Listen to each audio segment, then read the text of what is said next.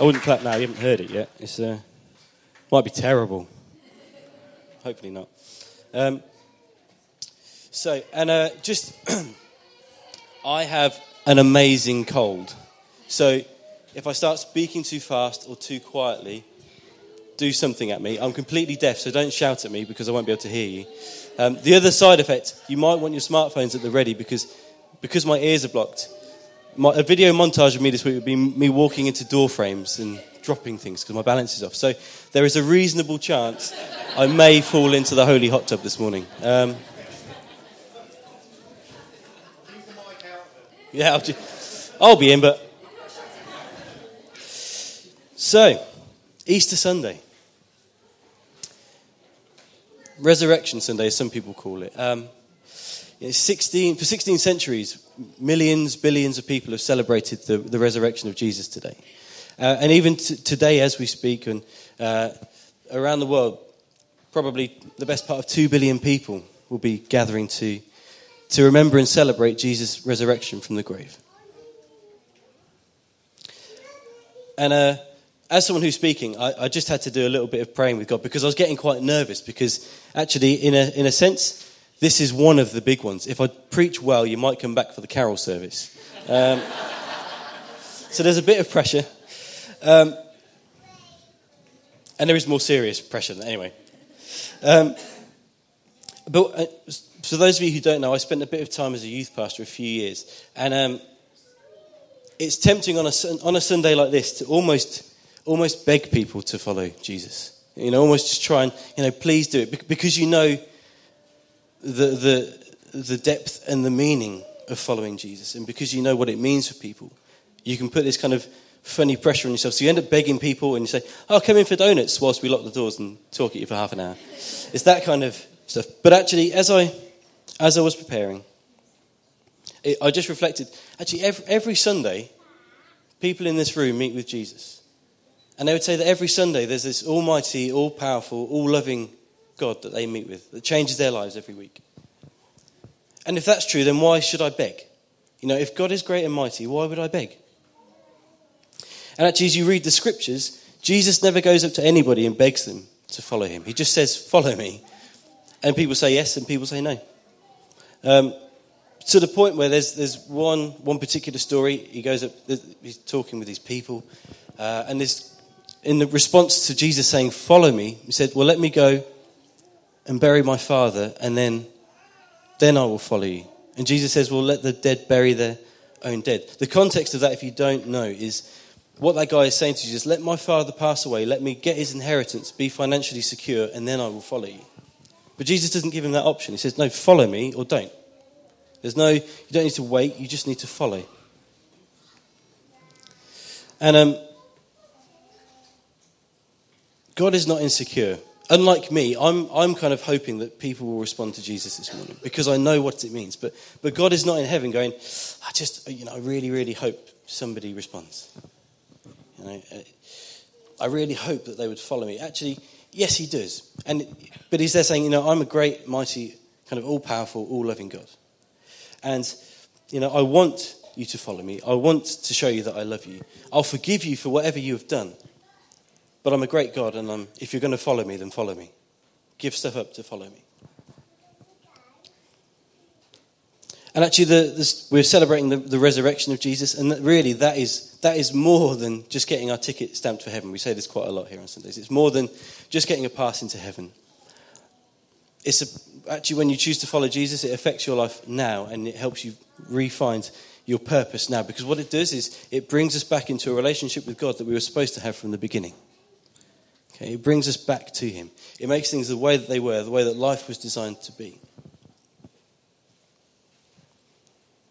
And actually, if you choose to follow Him, actually, what Jesus says, He doesn't say, well, now just sit tight and wait to pass away. That's not what Jesus says. He says, no, actually, be filled with the Holy Spirit, go and tell other people about me, baptize them, heal the sick, raise the dead. He tells us to do amazing things with our lives now, and it has an effect now, not just for getting our ticket stamped to heaven, not just know, for, for a lot of people, I think heaven is like the Simpsons version of heaven. You know, clouds and probably very theologically dubious images of all sorts of stuff. Um, But these are quite big claims, you know, that, that, Jesus rose again and Jesus has the power to do all these things when we follow him. And uh, there's quite, some of you will have heard this before, the, the wonderful uh, intellectual theologian Bono uh, of U2 fame was asked, is the idea of Jesus far-fetched? Does that not sound a bit mad? And his response was this, this is kind of cut down, but it says, he says this, either Christ was who he said he was, the Messiah, or he was a complete nutcase. But the idea that the entire course of civilization for over half the globe could have its fate changed and turned upside down by a nutcase, that for me is far fetched. So this morning we are we're going to read from Acts, Acts chapter 17. And we're going to read verses 24 to 26. And it says this The God who made the world and everything in it is the Lord of heaven and earth and does not live in temples built by human hands, and he is not served by human hands as if he needed anything. Rather, he himself gives everyone life and breath and everything else.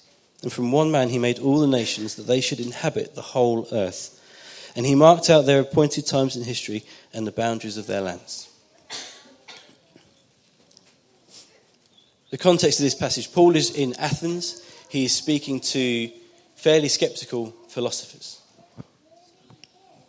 Um, which partly I think is why you know I wanted to share this today. We live in quite a skeptical culture, quite a skeptical time in history. And I just want to pull out some quick points from this um, before we do kind of the baptisms and everything. The first being this is that what actually is said here is that you are intentionally created by God. Um, did everybody enjoy the sunshine last week? That was like summer 2017 done, I think. Was that the? Um, I think we got to 20 degrees. That's a good year. Um, but that heat, the heat that we experienced, came from this big ball of burning gas we call the sun. So that sun is about a million times the size of Earth. I have no idea how to put context on that. It's just a million times, a lot. A lot bigger than Earth. Uh, and it's about 93 million miles away. We're considering going to Cornwall on holiday this year.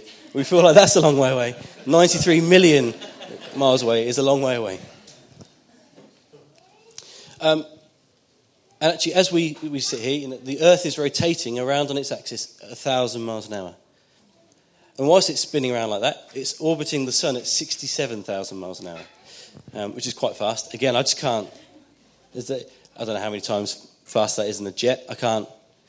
I just can't put any context on it. It is so, so fast. And all this is happening, and we now think that the sun is traveling through space. So we're going like this, going like this, and then doing like a corkscrew, following the sun through space. And we're just sat here, probably grumbling because the sun isn't out on Easter Sunday, and it's just, you know, we're just going about our normal lives. And yeah, be, I had to think about this. If I then got on a teacup ride, I would be sick everywhere. But how does that happen? Um, but does it not ever fascinate you that life for us, in a, in, that, in a sense, is so perfect, that the world around us is so perfect, that God would create something so perfect for us? And I know that there's all sorts of stuff about going to other planets, and all of that stuff fascinates me as well. But inside of all of that big stuff we're talking about, He creates us. He creates these things we now we call human beings. You know, these emotional beings that, that we laugh and we cry and we feel pain and we feel sorrow and we create things and we explore things. You know, that He would make us. And the Bible repeatedly says that not only did He create us as a kind of plural, six, seven billion people, plural, He created each one of us. And He, he kind of ordained each one of us before time began.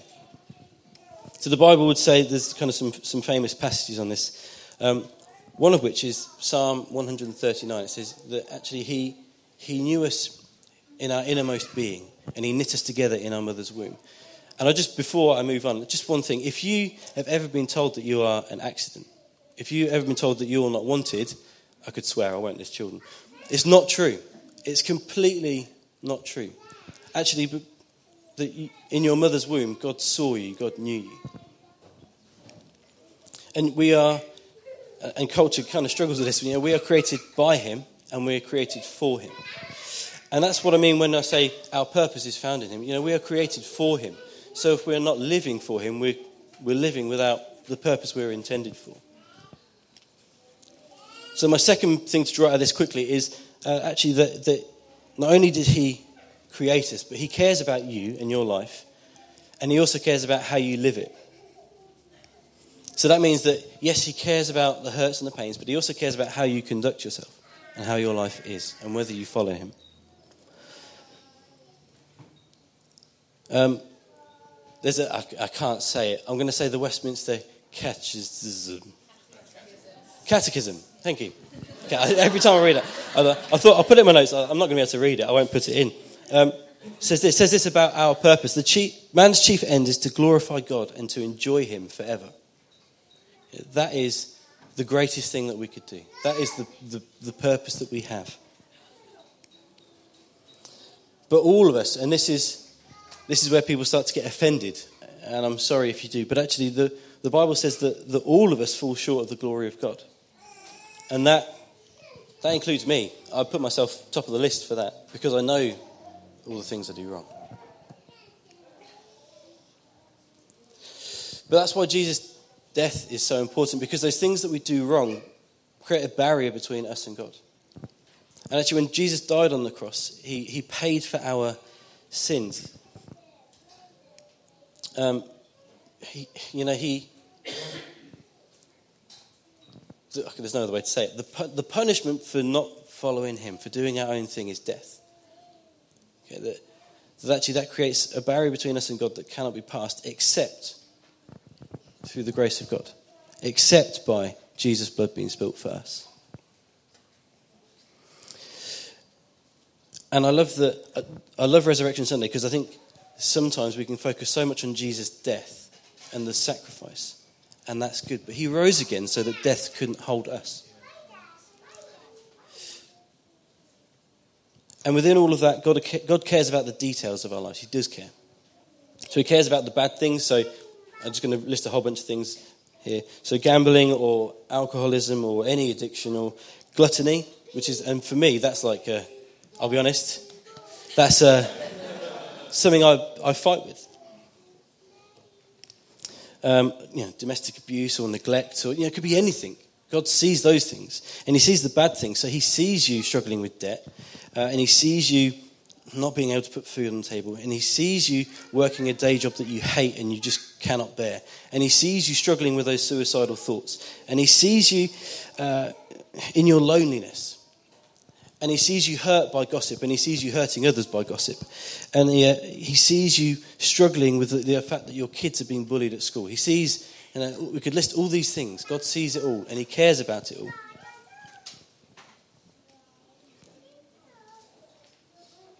And as we'll see in a minute, God's response is just reach out to me, come and find me. And within the idea that, that God cares about your life, this, this passage of scripture is quite specific. It says about in, God knows where you'll live and where you'll be and where the boundaries of your land will be. He's in the details of your life. And I don't believe it's an accident that you're here today. I'm just not that kind of a person. And although I think there's probably people who could speak better, I don't believe it's an accident that I'm speaking. And I don't believe it's an accident that, that God wants to tell you that He's closer to you than you could ever imagine. The, one of my favourite misconceptions of God is that he's a far off deity. Actually, when, when Jesus came to earth, his, his, the place he seemed to go more, almost more than anywhere was to the house of sinners. And that's a whole, people don't like that word. So that's the word. Um, when he comes, he says, when he goes to see the disciple Matthew, or was he with Levi, he says, Follow me. Matthew says, Yes. And then Jesus ends up going for dinner at these guys' houses. Now, Levi was a tax collector, which means that traditionally speaking, he was an enemy, if you like. He was helping the, the enemies of Judaism. Uh, and he was probably, there was a lot, these guys were just associated with corruption, with taking extra money, with doing things that they shouldn't do. But that is where Jesus chose to be. And when the religious types challenged Jesus on it, he said, No, this, these are the people that I've come for. These are the people I've come to help. And actually, so it illustrates to us that Jesus came not, not just, just to rescue us, though that's true. He actually came for a relationship with you and with me. There's another story in the Bible of the prodigal son. Um, and actually, this son, the son goes off and does all these terrible things and, and, and comes back. And actually, what that illustrates, what we see in it, is in the midst of all of the muck and all of the confusion and all of the brokenness, God celebrates. God is so delighted when we come back to Him. And I would just say this the other half of the prodigal son is there's another son who's annoyed about God's celebrating. And can I apologize now if you start going to this church or another church and the religious types, people like me, the seasoned veterans of Christianity, we, we call it, actually, if we start judging you and looking down on you for your brokenness and your hurt and your pain, because actually we're probably no better. And just remember that God celebrates you coming back to Him. So let's read on. So, verse 27 of Acts 17 says this God did all this, the creation and, and knowing where you are, God did all this so that they would seek Him and perhaps reach out for Him and find Him, though He is not far from any one of us.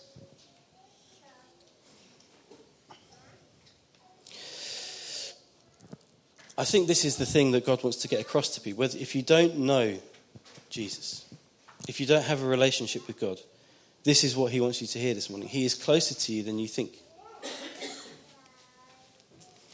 Um, I've got a 20 month, is she 20 months? 22 months? almost two year old daughter. We stopped counting at 18 months. we'll just wait for the second birthday, then it gets much easier. but we play hide and seek. Um, and it, at the moment, I love hide and seek because it's so easy. Because I say, hide, Elsie. I don't have to get up. I don't have to do it. I can just, just, just hide. It's fine. But what's fascinating is if she covers her eyes, if, if, if she cannot see me, regardless of whether I can actually see her, she thinks she's hiding. She has no concept that I'm actually, I could be right here in front of her face. She has no concept of where I am. And I think sometimes we can be like that with God is we've just got our eyes closed. We have no, people can walk through life, and people do walk through life with no concept that there is a God that loves them. With no concept that there is a God that is watching them walk through hurt and pain and sorrow and in sin and all these things. They have no concept that there is a God that loves them, that is stood right next to them, that made a way for them. And even if we feel like we are far from Him, he is so close to us that we wouldn't believe it if we knew it, I don't think. And the Bible says that actually, when Jesus came, he, he, he came and, and understood our suffering. So, actually, maybe the reason that you're hiding isn't because directly because you're trying to hide from God, but actually, maybe it's because if you open your eyes, then you will feel the pain, you will feel the regret, you will feel the shame of whatever life throws at you. The things you've done wrong, the things you feel guilty for. And I'm kind of that person. I'm the person that I will do something so small and insignificant that the person I've offended has no idea I've actually done anything wrong. But I'm, I'm, my personality type is the one that just feels guilty and feels ashamed. And uh, I don't do this now, but actually, it used to be that I would think I'd offended somebody, so I would avoid them in case they were mad at me. Well, that's kind of my personality type, I guess. But actually, maybe you, you, you've closed your eyes because you can't handle that pain. Not because you can't handle God, but because you don't want to see the things that are happening in front of you. And I've, to kind of put this in some sort of context, I've, I had this this week. All the, the stuff with the chemical weapons in Syria. I, I presume most people have seen that. I had to get to a point where I, I just cannot read any of the reports. I cannot watch any more of the videos because actually, all at once, it made me so so full of pain for the people that have lost people and the people that saw it, uh, and the, the, parents that no longer have kids, and uh, the kids that no longer have parents. You know all that stuff. The pain of it and the sorrow of it, but also the kind of the anger and the helplessness. Because actually, what what can I do about this situation? Not a lot. And my response really was to close my eyes to it because I couldn't do anything about it. And I couldn't do anything with the. I couldn't do anything tangible with the, the feelings that came with it. So actually, maybe that's why our eyes are closed to God, not because of God, but because of the stuff that we're experiencing, the stuff that we're seeing. But actually, the Bible has some promises for us. And I would say this I would start this. The Bible doesn't promise that if you follow Jesus, your pain will stop. Actually, I think it says completely the opposite. Actually, you, you know, the pain carries on. This life is not perfect, but the promise is of a life that is perfect. So, although the pain won't go away, although God won't just take away the pain, He will go through the pain with you, and He'll be with you through it. And actually, you can go through the pain rather than with your eyes closed, knowing that God is with you and there for you. But maybe actually, if you're feeling just some things that might, I just want to knock some out, some blockages out of the way between us and God this morning. If you feel ashamed and you feel like you cannot come to God because of the way you've lived your life, and maybe you're ashamed about stuff, actually, the, the God writes their stuff off. Actually, on on Judgment Day, when God judges everybody, what the Bible says essentially is, you will be stood there, but God doesn't see you; He sees Jesus. So actually, the things you've done, in a sense, are gone. So if you feel ashamed, God doesn't, God doesn't feel ashamed of you. If you feel alone, then the Bible promises that you will have a friend in Jesus and a counselor in the Holy Spirit. Uh, and if you feel hungry, God promises to be your provider and to be the bread of life. And if you're thirsty and if you're searching for something and maybe you're here just because you know that there's something missing, then actually um, Jesus promises to be living water to your soul, and he promises to restore your soul and to give you life in all of its fullness and fill in the gaps. And if you're stressed and in pain, then he promises to give you peace and to give you rest. And these things, this relationship with a God who cares for us and restores us and has good things for us, is available to all of us, every single one of us. There is nobody who is not able to have that. And, and sometimes the church can almost paint the opposite image is you need to behave before you follow God. Well, actually, no, Jesus came for people who are just a mess. All of us, I'm afraid. Sorry. Sorry if you're offended by that, but that's, that is life. And God is not shocked by our problems. Um, so I know with Elsie, so Elsie's getting to the age, so we're just about in terrible twos territory. Uh, everything is an argument.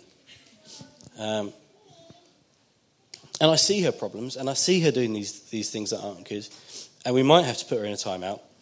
But actually, that I don't hold those things against her at all. Actually, what I want to do is I want to pick her up, tell her to stop worrying about whatever is causing this stress, and I want to comfort her. And then I want to set her back on her course with a confidence that will benefit her future. And I think actually God is like that with us. He sees the suffering, but that's not the, the thing He's worried about. He just wants us to turn from those things and follow Him if you would, what he wants really is for, for us to, to open our eyes. Because I think the, the truth is, is if we can open our eyes and turn around, we'll see that God is with us. We'll see that he is there for us. Um, we're going to watch a video which I think I came across completely coincidentally, coincidentally, the other day. Um, and I'd just love you to watch it.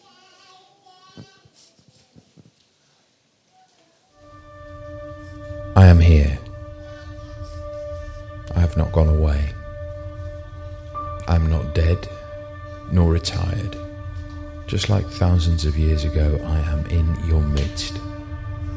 I look at this world full of evil, at people tired of sorrow who cry, There is no God. They have turned away from me. They say they don't see me, but their eyes are closed. They ask why they don't hear me, but they've covered their ears. But I stand there at their doors every day, every minute, and in every situation of their lives, untiringly. Why don't you want to let me in? I'm here. I'm near. I see your suffering. I hear the silent cry for help and I feel your pain. If you're honest, you've made mistakes. You do bad things even when you don't want to infected with sin, anger, fury, irritation, distrust, cowardice, betrayal. That's why I came. I came to the earth to give you new life and new hope.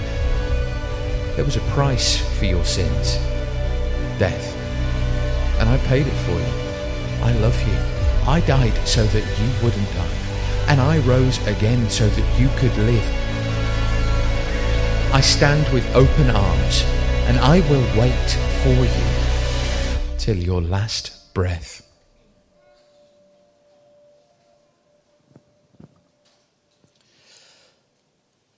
So,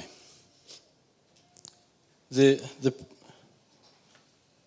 a message like this brings a response from us. and actually, as we read through Acts 17, there is a response that is probably as true today as it was then. These, these kind of different responses. So, Acts 17, we read from verse 32. Uh, when they heard, the people that were listening, when they heard about the res- resurrection of the dead, some of them sneered and others said, We want to hear you again on this subject. At that, Paul left the council, and some of the people became followers of Paul and believed. And I think, in a sense, our, our choices this morning probably are this. One is you might hear someone like me talking about the resurrection of the de- dead and think, you know, that guy actually believes it. What a nutcase. Fine. Your response might be, I want to hear more about this. You know, uh, there's something about this and I want to explore it and that's good. That is what the Alpha course that we advertise is for. And some of you will go, Well, I'm just listening to this, and, and I just can't help but feel that something's tugging at my heartstrings. I can't help but feel that actually this is true, and I need to give my life to Jesus. So I'm just going to, we're going to do some things that are quite quick and hopefully quite um, private. I just want to create some space for you to be able to respond. Um, so the first is this: is I want to give people an opportunity, if they want to, to make a response to Jesus, to follow Him. And I guess the question, so the question, if we're using the analogy of, you know, being like children with our eyes closed, how do we respond? How do we turn? How do we open our eyes? And actually, the Bible would say to, to follow Jesus, to, to believe in Him, to even if we don't have all the answers, just to place your faith in Him.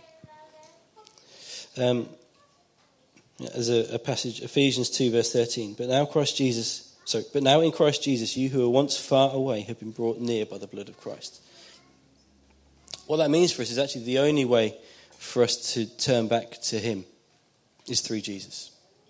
Is to put our faith in Jesus, to acknowledge what happened on the cross and what happened when Jesus rose again.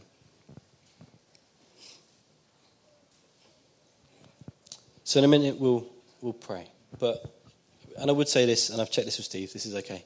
If you, if you actually respond to this and you want to get baptized, you can. I'm not going to put any, I'm not going to mention it again, but if you come see me, if that's you. But I do believe that actually some of you, as you follow Jesus, I believe that you can be filled with the Holy Spirit. And actually you can start living the life that Jesus has for all of us straight away.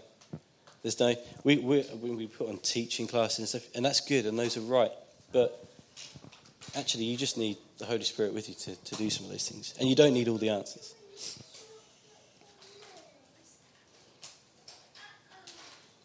Um, and then I will just mention quickly if you are interested in finding out more about the, the stuff that I'm talking about, then we're going to run something called the Alpha course. It's like a seven week course in June, I think we're planning on. And you're more than welcome to come to that. Just keep in touch with us.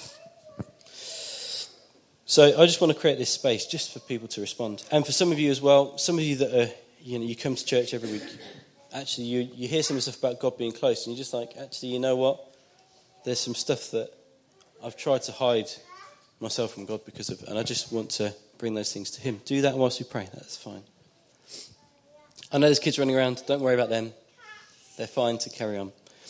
Um, but can I just ask everyone just to close their eyes and there's nothing super spiritual about it. It's just to give people space and privacy. Um, and we'll pray just a quick prayer. Um, and whilst we pray, just really just so that not to keep tabs on you, but just so we can know if people are responding. If you are praying this for the first time, you're going, actually, you know what? I'm just going to put my faith in Jesus. Then please just raise a hand or something. Only I can see it. Um, I'm not going to go and come and dance the salsa with you later or something, make a scene. It's just good to know. And could I just encourage, whilst we pray, can everybody repeat the words? Because that just gives people confidence to, to say these things. Um, uh, well, Jesus, I thank you for what you did on the cross. And I thank you that you rose again. And you rescued us from the grave.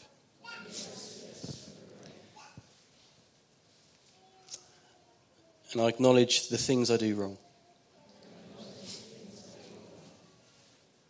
And I acknowledge that I've hidden myself from you.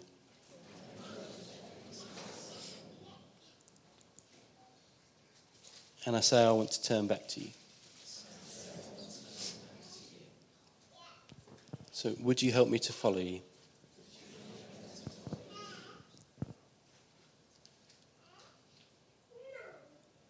And help me to tell others.